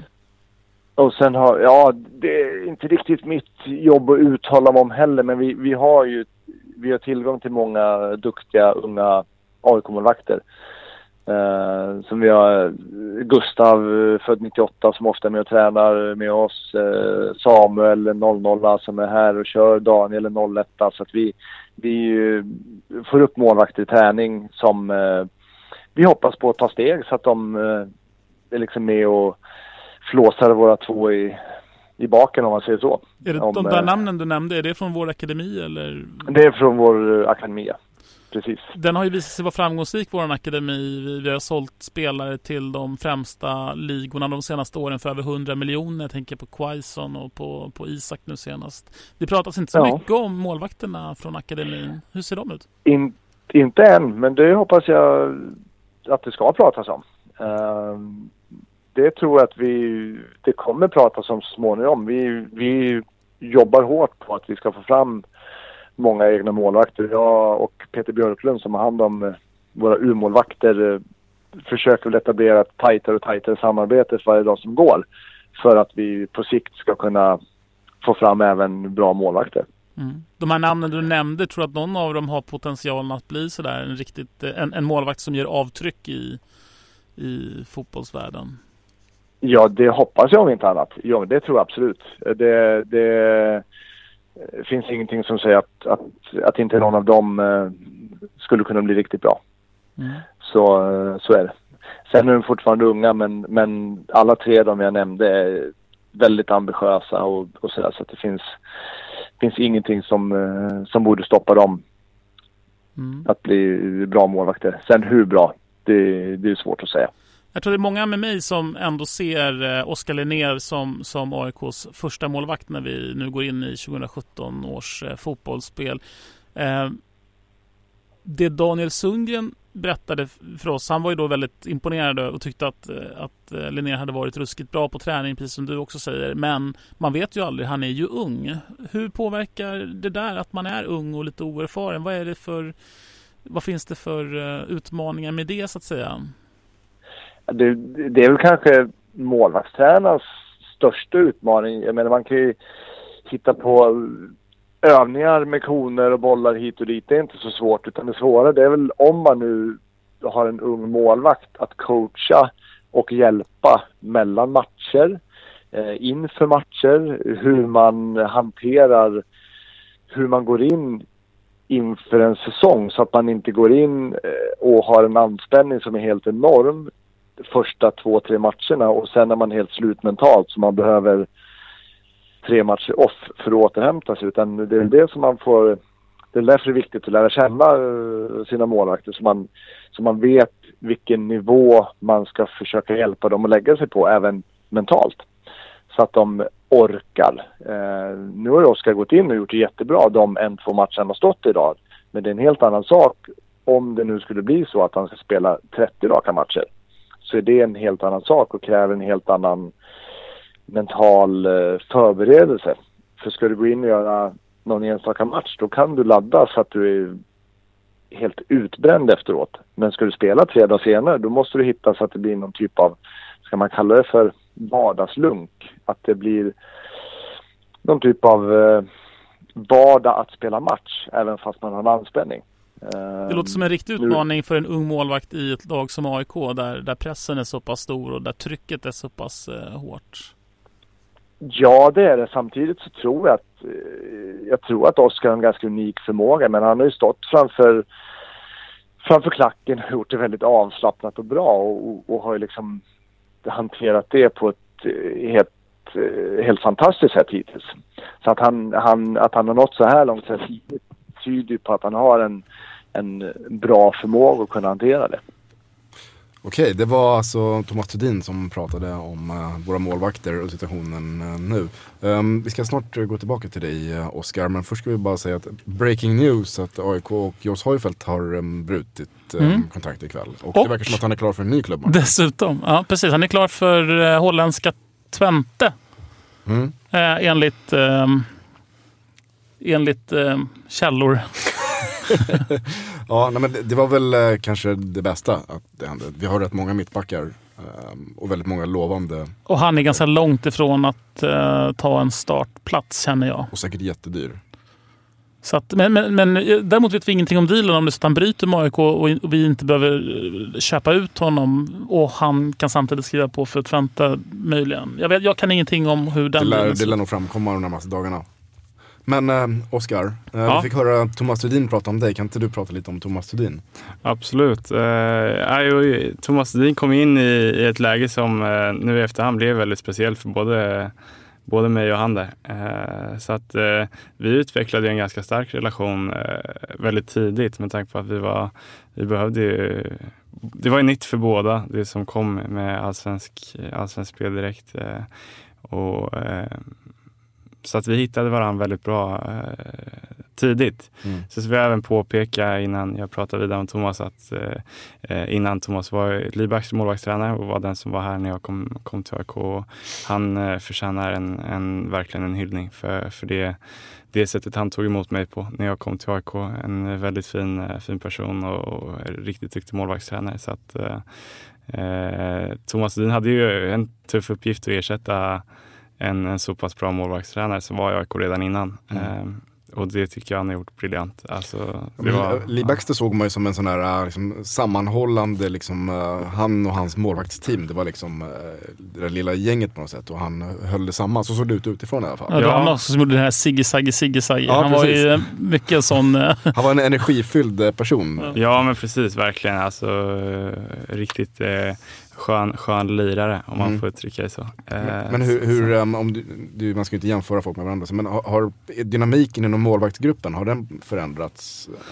Det, Ja, alltså på, på Thomas Edin eh, är, är ju lite eh, annorlunda i jämförelse till Li. Det är två väldigt olika personligheter. Thomas väldigt, eh, väldigt jordnära och, och eh, det känns som att han gillar att hålla sig lite i bakgrunden. Eh, jobba i det tysta och låta, vad ska man säga, hans eh, succé, om man får kalla det så, göra, göra väsen. Mm. Eh, eh, och och det, det är något som eh, som, eh, vad ska man säga, som, eh, som han har valt själv. Men gentemot oss är han alltså extremt engagerad och, och, det, och, och verkligen schysst och ha, ha koll på, på grejer som jag inte tänker på, på själv i, i själva målvaktsspelet. Alltifrån detaljer i positionsspel där han är väldigt eh, eh, skicklig på att, eh, på att rådgiva skulle jag säga. Men det, det, det är väl antagligen på grund av att han själv har haft en väldigt lång spelarkarriär eh, som han kan, eh, kan ge så pass nyttiga råd eh, som, jag, som jag har väldigt stor glädje av. Kan du ge något exempel på ett sånt där råd? Som, Nej, men jag hörde att han pratade om det här att ta sig snabbt från punkt A till punkt B. Eh, om vi säger att någon har bollen på mittplan, spelar ut till en yttermittfältare som, eh, och då, då kanske jag står vid straffpunkten när bollen har varit på mittplan. Spelar han ut till en yttermittfältare som börjar driva ner mot, eh, mot eh, hörnet i hög fart. Då handlar det om för mig att hitta position tills dess att det kommer ett eventuellt inlägg så att jag står i balans i rätt position, redo att gå ut och tajma det här inlägget på bästa sätt. Tidigare var det så att jag var ganska, vad ska man säga, det var inget jag fokuserade på, själva förflyttningen från punkt A till punkt B, utan jag var ganska seg tillbaka. Och när inlägget väl slogs var inte jag i balans och så kom man fel för han misstajmade på grund av att man ja, var, var, i, var i obalans från, eh, från början. Men eh, Thomas eh, påpekade det där eh, och vi har jobbat extremt mycket på det. Eh, så att nu känns det som att man är mycket mer trygg i själva eh, scenariot när det ska komma ett inlägg. Det är inte så att man står och bara shit, nu kommer ett inlägg. Utan nu känns det som att man tar sig extremt snabbt från punkt A till punkt B, står i balans, okej lugnt, nu kommer ett inlägg, Mm. går man upp, hittar tajmingen. Så att, eh, det, det är en sån sak som kanske inte märks så tydligt, men eh, som har gjort väldigt stor skillnad. Spännande. Han eh, pratade lite om dina em, svagheter och styrkor i, Mm. i programmet också. Um, Det här var ju en svaghet i och för sig. Ja, ja, jo, men det, med. absolut. Ja. Och det, det är något jag inte tänkte på då som sagt, men som han identifierade. Eh, men som jag nu i efterhand har insett att det var ju verkligen något som, eh, som jag behövde jobba på. Mm. Och spelet med fötterna. Mm, nej, precis. Spelet med fötterna. Jag, jag började tänka på Isaksson Ja, direkt. det är det också. Eh, Och i- jag själv, alltså, de matcherna jag får spela har jag, tycker jag, jag har haft bra fötter och så, men, men jag tror han menar att det finns väldigt mycket att hämta om man nu skulle kunna hitta ett, eller skapa fram ett, ett eh, fenomenalt eh, fotspel, för då, då kan det vara en, eh, som en sista man som eh, som kan sätta igång spelet på ett, på ett sätt som är förmånligt för, för anfallsspelet till och med. Ja, han förtydligade ju faktiskt det och sa att, att du inte var dålig på fötterna utan att det var där det fanns en nej, men enorm det, det tror jag inte. Och, och, det, jag kanske inte var dålig på det här positionsspelet innan heller, men, men eh, jag tror eh, precis som det är att han, att han påpekar hur mycket det finns att hämta Mm. om det skulle vara så att man når en nästa nivå. Vad tänker du om den där, det där med Pep Guardiola? Att han, han vill ju verkligen kunna ha typ som en utespelares fötter på målvaktssidan. Att det är nästan viktigare än My. Alltså jag, ta jag, alltså jag, jag tror inte riktigt på den. Och utan att sänka Claudio Bravo så har det ju liksom eh, eh, kanske varit lite för mycket fokus på, eh, på just det spelet istället för att rädda bollar. För han har inte bäst räddningsstatistik i Premier League. Eh, men eh, jag, jag, jag personligen, det är upp till var och en. Jag förstår att vissa tränar olika åsikter än andra. Men jag personligen skulle säga att målvaktens primära vad- ska man säga, ansvarsområde är ju att inte släppa in bollar. inte släppa in bollar. Och Jag är att, beredd och, att hålla med. Ja, du är beredd att hålla med. Ja. Men, och, att, eh, och även att, att inge en, en trygghet som sista utpost och förmedla... Mm. förmedla Så att backen känner också att det, att det är du först han tänker på är rädda ja, bollen. Ja, men precis. För då, då kan ju de bli lite mer offensiva i utgångsposition. Så, så att, eh, att, man, att man förmedlar en trygghet tror jag påverkar, eh, påverkar övriga spelet för, för utspelarna. Mm. Inför 2017 nu så um, det, det känns ju som att, eh, jag tror inte att AIK kommer värva en ny målvakt. Um, känner du själv att du är redo att uh, kliva in och ta första spaden? Som, om, som i hockey. Ja, det vore ju att skjuta sig i foten och säga något annat. eh, nej men absolut, alltså jag, jag känner, jag, jag har bra självförtroende, känner mig stark mentalt och, och, och tror absolut att, eh, att jag skulle kunna klara av, klara av det, eh, det ansvaret. Har det sagts någonting? Har du pratat om det? Vad som Nej, gäller? alltså eh, jag tror de är väldigt försiktiga med att säga ja, vi, vi tänker satsa på dig eller det är du som kommer stå Mm. eh, oavsett om det är till mig eller till någon annan. För jag tror att man vill, man vill få oss att inse att, att vi, vi måste jobba hårt för att få platsen. Det är den som är bäst som kommer spela. Mm. Och eh, jag tror det vore, vore dumt av dem eh, att säga, säga till någon målvakt att det är du som kommer spela. Eh, för då, då tror jag att de andra skulle slå av lite på motivationen och det tror jag inte heller är något man önskar. Men, men vad, vad tänker du själv? Om du tänker på 2017 nu, tänker Mm. du att det här är, är du som kommer ta den här platsen? Det, det är klart, det är min, min fulla ambition att det, det är jag som ska ha tröjan. Mm. Det, det är min inställning till 100 procent och jag jobbar extremt hårt för att, eh, för att så ska bli fallet. Sen så är det ju återigen upp till tränarna och, Mm. och bedöma om jag är redo för det eller inte. Men eh, jag själv skulle säga att jag är redo. Mm. Om, men om du säger att det skulle hända, du, du, vi kör på februari går vi går in i kuppen Mm. Men så inför allsvenskan så sista veckan så kommer eh, Johan Wieland till AIK. Nej, men, nej, men varför säger du så för? Nej, men eh, som ett exempel. Det var ett tråkigt exempel. Vad, är liksom, hur skulle du vara beredd eh, att, eh, att ehm, stå undan? och stund. Bara för att han skulle komma in så tror jag inte det skulle vara en självklart att han skulle spela. Alltså, Så- såklart. Jättekonstig fråga. Jag tror det är jättekonstig Eh, fråga där Björn. Nej, nej, men jag, jag förstår hur ni tänker. Det är klart att eh, Ni? jag, för, jag, förstår, jag förstår att många supportrar, vad ska man säga, eh, och folk runt omkring eh, fu- funderar i sådana banor. Att vad skulle hända ifall, eh, ifall det är så att jag inte skulle klara pressen. Eh, men eh, om så är fallet så, så skulle jag skulle jag känna nu jäklar ska jag ge honom en fight. Han ska inte få någon gratisplats här. Är, Mhm. Nej, och jag säger inte att det, att det skulle bli så. Att, Nej, men, nej, jag eller förstår, få jag förstår, jag förstår Men det är tänker. en intressant att, att, Absolut. att, att höra. En sak som jag tycker var jätteintressant, för jag flika in, Mm. eh, som ni inte har tagit upp från den här intervjun, men som jag, för mig kom som, som lite en överraskning, som jag inte har tänkt på innan. Att, eh, en utmaning, just med tanke på att du är ganska ung och Mm. oerfaren, och någonting, är att ehm, det han vill jobba med dig med är att hur man laddar upp inför match utan att bränna ut sig i uppladdningen så att man är helt to- man, tokladdad inför ett derby mot Djurgården och sen måste du vila i två veckor innan du är redo att stå i nästa match. Så att man måste liksom hitta rätt Ja. nivå på uppladdningen så man orkar 30 matcher. Ja, nej, det, är enda, det, är, det är bara musiken som... som Ja. det, är, det är det enda som spelar roll. Liksom. Så att, eh, Vi ska gå till musiken, vi ska släppa in en till låt. Men innan det så ska jag bara säga att auktionen fortfarande pågår i ungefär en kvart till. Så att, eh, gå in och buda på Alexander Isaks signerade tröja. Eh, och så kör vi igång med nästa låt. Och det är inte, då, då är vi framme vid nummer två i uppladdningen. Hur många timmar inför matcher är vi nummer nu? två. Nu, eh, nu har vi, vi har kommit av bussen, vi har kommit in i omklädningsrummet. Eh, folk har börjat plocka av sig kläderna och ska sätta på sig kläderna. Och det är ungefär eh, säg, kvart kvar till uppvärmning. Let's not play. You told me to go and then you put your hands on me. Not play. I can feel your body,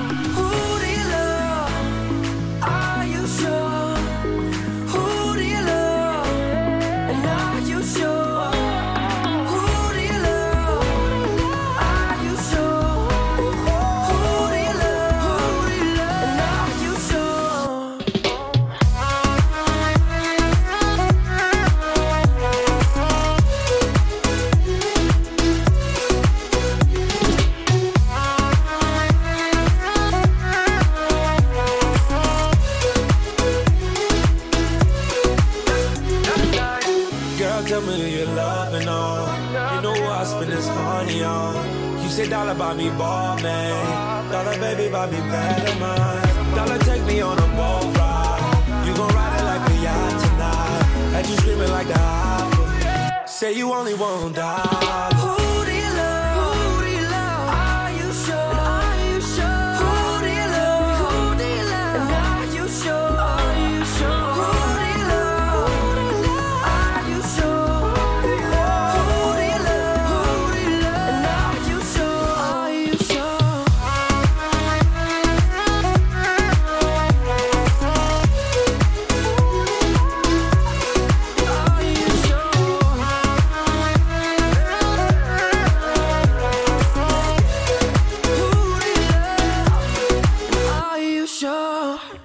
Nej, men då, eh, då har vi hört eh, låt nummer två som sagt. En, eh, en skön låt att ha i, i öronen när man går runt i omklädningsrummet och hämtar eh, benskyddstejp och man går och, går och fixar det, det man ska göra innan match. Då, är- då är det här bra. Då, Björn står och, dansar i hörnet här. Så att, det, det, den, den, den har en förmåga att ge att ge, ge en skön, eh, skön eh, rytm. Och Jag tänkte, jag tänkte att du skulle säga Björn Westrom står och dansar i hörnet. Nej, nej det, vore, det, vore nog sin- ingen, i sina det, det, vore, det, vore, det vore nog ingen höjda kommentar. Men du, vad får, den, den får dig att känna lugn inför uppvärmningen? Eller vad, nej, vad är nej poängen men med... lugn och lugn. Då, I det här skedet eh, skulle jag säga att då har jag, då har jag släppt eh, momentet att försöka lugna ner mig. Nu vill man nästan komma upp lite i tempo och bara få en skön känsla i kroppen så att, eh, så att man kommer ut, eh, kommer ut med en skön känsla inför uppvärmningen. För, Vi, vi fick en kommentar från din lagkamrat eh, Alexander Snäcke att musiken är guld. Ja, eh, Alexander Snäcke, det, det är en, eh, en riktigt skön, skön lirare. Jag träffade faktiskt, vi var i, jag var i Thailand nu i julas. Då träffade vi Alexander Snäcke bland annat, som också var där. Mm. Eh, Snorklade med japaner. Nu kommer han skratta när han hör det. Men, eh, det är ett internskämt. Snorklade han med, alltså på vilket sätt kom Nej, vi japaner var, vi in i var, bilden? vi, vi, vi var, vi, det var ett internskämt. Vi var på en, eh, på en båttur så var det typ vi och 30 japaner. Mm. Så simmade vi runt och snorklade med dem.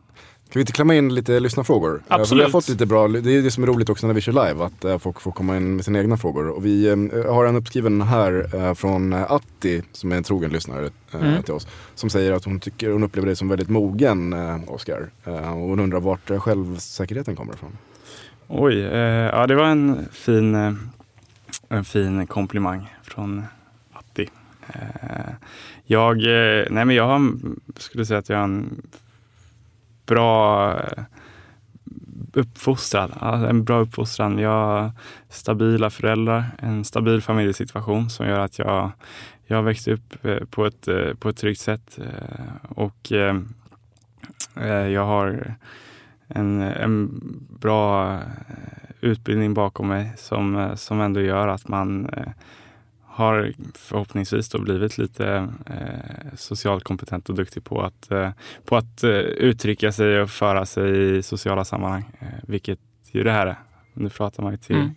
Men det är någonting mer också. Jag kan hålla med Atti om det. Det är någonting mer du har än det här att du är väl uppfostrad och, och så. Utan det, det är, du utstrålar ju ett personligt lugn som liksom kommer utifrån någon slags självkänsla. Att du är väldigt trygg i dig själv.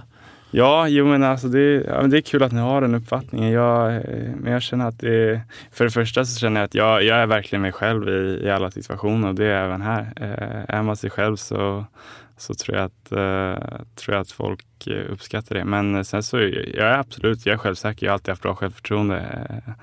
Eh, eh, även i de eh, vad ska man säga, skeden då, då inte andra har trott på mig. För det, det är faktiskt en kul grej kanske att höra, men jag var ju verkligen inte bra för några år sedan. Det är så? Inte, jag säger inte att jag är bra nu, men... men Det är klart det måste vara eftersom du är en möjlig första målvakt i AIK. Så Mm. Nej. att det är väl ingenting att hymla. Men berätta, hur länge sedan nej, men alltså, var du inte nej, men så jag bra? kommer ihåg när det var uttagning till stadslaget till exempel. Då var jag, jag tror, tror inte att jag var rankad som topp 12 av målvakterna för 97 i, I Stockholm. I Stockholm. Ja. Så att, eh, det var inte så att jag inte ens var topp 12 i Sverige. Jag var inte ens topp 12 i Stockholm. Hur, hur, under de premisserna, hur håller Mm. man eh, lågan uppe i sig själv att ändå fortsätta kämpa när man då inte ens rankas som nummer 12 i Stockholm? För där behöver man ju känna kanske att det kan bli svårt. Och... Ja, nej men grejen var att jag, eh, jag spelade i Brommapojkarna ett år. Eh, när jag var, vad kan jag ha varit, 15. Så var det uttagning till, eh, ja som sagt jag har alltid trott på mig själv och haft en ganska hög självbild utan att ha hybris. Eh, var uttagning till U17-laget, alltså pojkarsvenskan U17. Eh, och då var vi två målvakter. Eh, och så, så var det liksom, så skulle vi få beskedet då. Och då, då sa de till den andra killen, ja du flyttas upp. Och jag fick beskedet att nej, vi tänker inte satsa på det. Eh, så då kände jag bara okej, ja men eh, det här ska ni få ångra. Så Ja, att utan några, ja, kanske in, inga hard feelings mot Brommapojkarna så men eh, där byggdes ju en eh, liten revanschlust upp. Eh, som, eh, som gjorde att jag kände, ja nu jäklar, nu, nu, nu ska det jobbas hårt. Eh, så att det gjorde jag även, jag gick tillbaka till Djursholm då. Eh, och det är en extremt bra förening som eh, verkligen är duktiga på att utveckla unga spelare. Men det var inte så här att man, ja, nu ska jag förbereda mig för juniorlandslags, eh, juniorlandskamper eller så, utan det var mer bara av egen vilja jag ville, ville framåt för att visa att jag är bättre än det här. Mm. Och när ringde AIK? Ehm, ja du, när ringde AIK? Vem ringde från AIK? Vem ringde från AIK? Nej men AIK FC Djursholm har haft samarbets, eh, lite samarbete, lite utbyte kan man säga. Eh, och eh, då var det väl året då jag skulle bli för gammal för U17. Det vill säga när jag skulle fylla 18. Då, ehm, då eh, fick jag besked från FC Djursholm att ah, men AIK, där finns en chans för dig att komma och provträna med U19-laget. Vilket jag gjorde och då tror jag, jag, jag gjorde ingen, alltså jag gjorde väl inga speciella avtryck där. Och det här var för två och ett halvt år sedan. Eh, jag gjorde inga speciella avtryck där. Eh, så att de var väl så här, ja, men vi kanske, vi vill hålla en kontakt med dig, men vi tror att det är bra för dig att kanske vara, spela i Andrea Doria då, som var FC Djursholms A-lag i division 4. Mm. Och så håller vi kontakten och så tar vi det därifrån. Eh, sen så var Patrik Carlgren skadad och Stan var bortrest på landslaget, så då fick jag träna med A-laget en träning mitt i det här provspelet, om man får kalla det så. Och sen den träningen som jag kom upp där och Lee Baxter tog, tog emot mig med öppna armar så, så har jag varit kvar på Karlberg. Mm. Kommer jag vet inte vad det var som gjorde att jag lyckades prestera bättre där än i U19-laget. Men det kanske är så ibland att, så här, att när, när, det verkligen, när det verkligen gäller, Mm. då kommer den sanna personen fram igen. Pallar Ja. man trycket eller gör man inte det? Och Jo, i AIK jag- är ju det där extremt viktigt. Jag vet ju att första gången jag såg det, det var nog den där Kalmar-matchen. Mm. När du höll nollan. Mm. Men sen så är det ju också ett derby mot Djurgården va? Ja, Nej, det var en annan. Nej, det var... Vilken match är det? det är någon, nu blandar jag ihop det. Det, var, det är någon match du spelade där det blev lite mer allvar plötsligt. Allvar. Eh, nej, Björn? jag vet inte vad det Nej, det var i Kal Kalmar spelade Kalmar. jag och GIF Sundsvall det, och någon kvalmatch till Europa League. Det var ju 2015 då och sen förra året, 2016, så fick jag ju rycka in när Carlgren hade skadat, eh, skadat sig mot Örebro på, i maj. Eh, Mm. 0-0 blev det. Nicka ihop med någon Just det, då är det, Ja, bl- precis. det blödde. Eh, Höll nollan igen. Ja, då höll jag nollan igen. Och Mm. då var jag ändå så här, då var man ju, det var en, ett toppmöte då för Örebro. Ja, men det var nog den matchen jag Ja, tänker det var, på. det Ja. var nog det. För det För var, de var trea och den vi var väl- var, eller de, de var fyra och vi var trea. jag tror vi var, de var nog, vi var nog två och de var tre. Äh, någonting som var. Okej, Mm. men det var ett Ja. toppmöte. Det, var, det var ett lag Det som var- spelade det det var plastgräs. Jag vet en- inte. Det är inte så konstigt ja. jag blandar ihop. Exakt, precis. Det kanske var Elfsborg, jag kommer inte ihåg.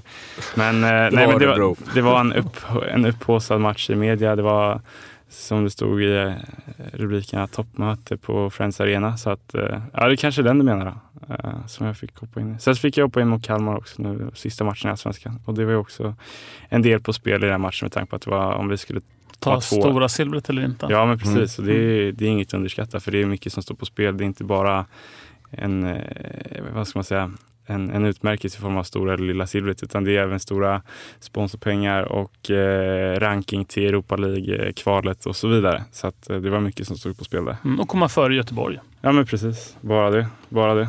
Viktigt.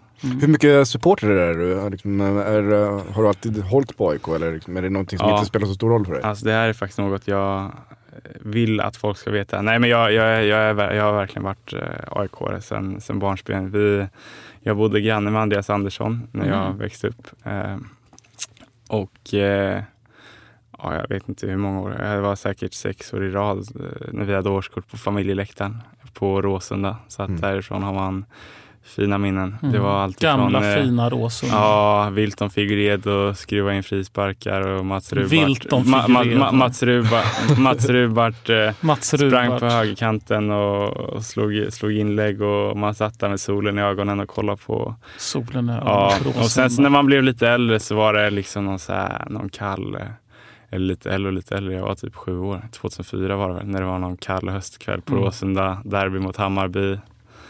Stod jag, på, stod jag på några där, sen så spårade det i derbyt. Men eh, nej, och Ja, sen, så, sen så eh, Nej, jag, jag, jag har alltid supportat AIK. Jag har nog varit på ja, jag, vet, jag, jag har nog varit på en tio, tio matcher per säsong. Mm. Tio matcher. För det har krockat med, med egen fotboll. Men så fort jag har kunnat gå så har jag alltid gått på AIKs matcher.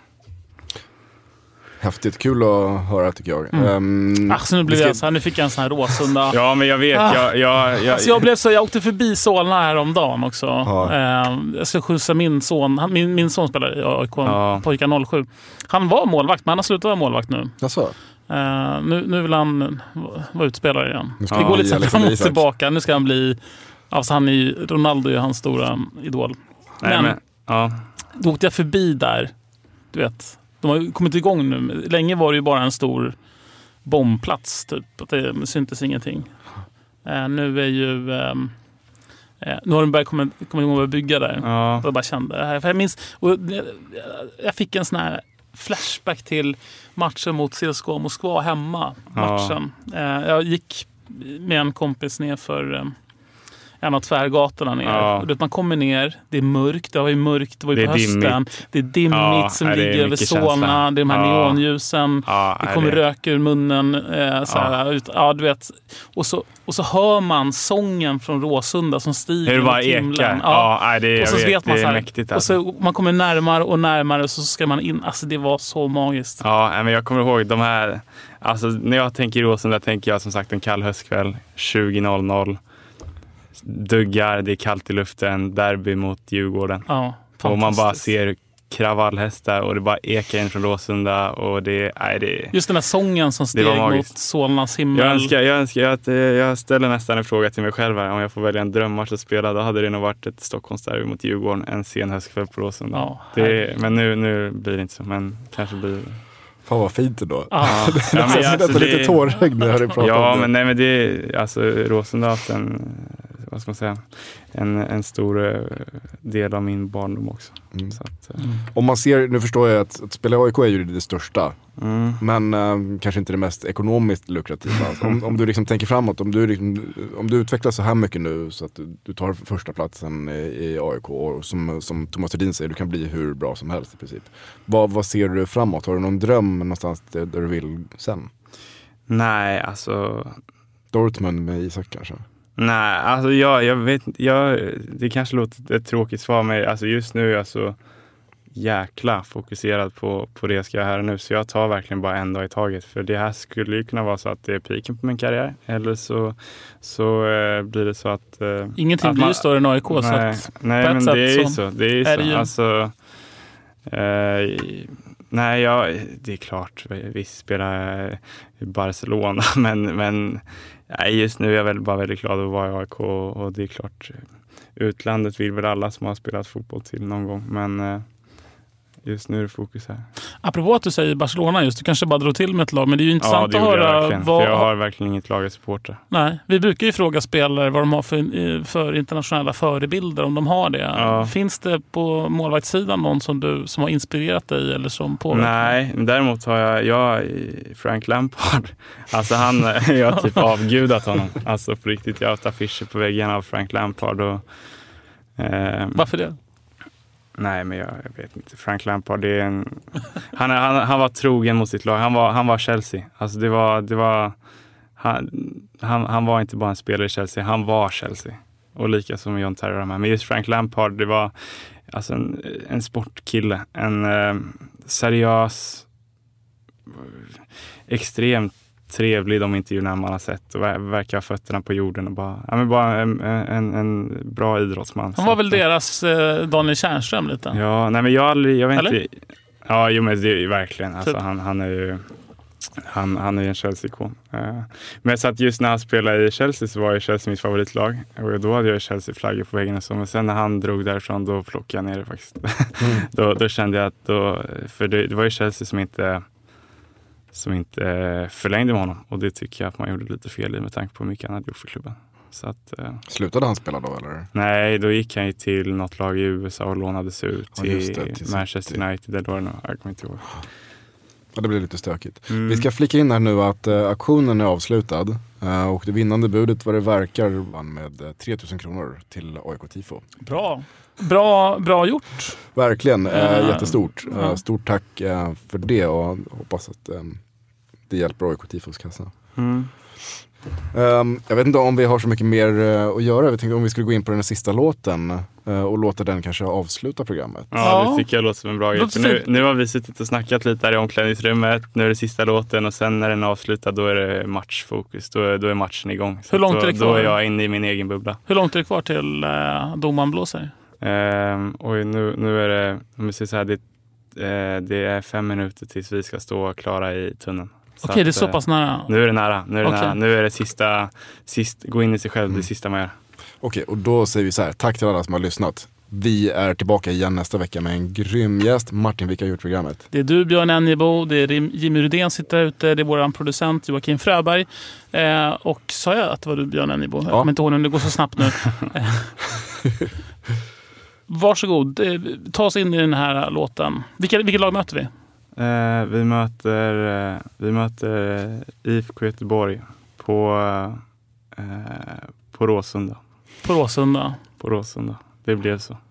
Och vilken låt är det här vi ska få höra nu? Nu är det Sunny Shining. Den är, ja. Det här är det sista liksom, Den här, uppladdningen. den här lyssnade jag på precis innan min allsvenska debut så att den har satt prägel på, på mitt låtlyssnande innan fotbollsmatcher. Mm. Då höll du ju nollan också. Det gjorde jag. Stort tack Oskar för att du kom hit. Tack det var en ära att ha dig Ja, här. ja, Lycka men till. superkul, eh, superkul. Nu kör vi. A simple band of gold wrapped around my soul. Hard forgiven, hard forget. Faith is in our hands, castles made of sand. No more guessing, no regrets.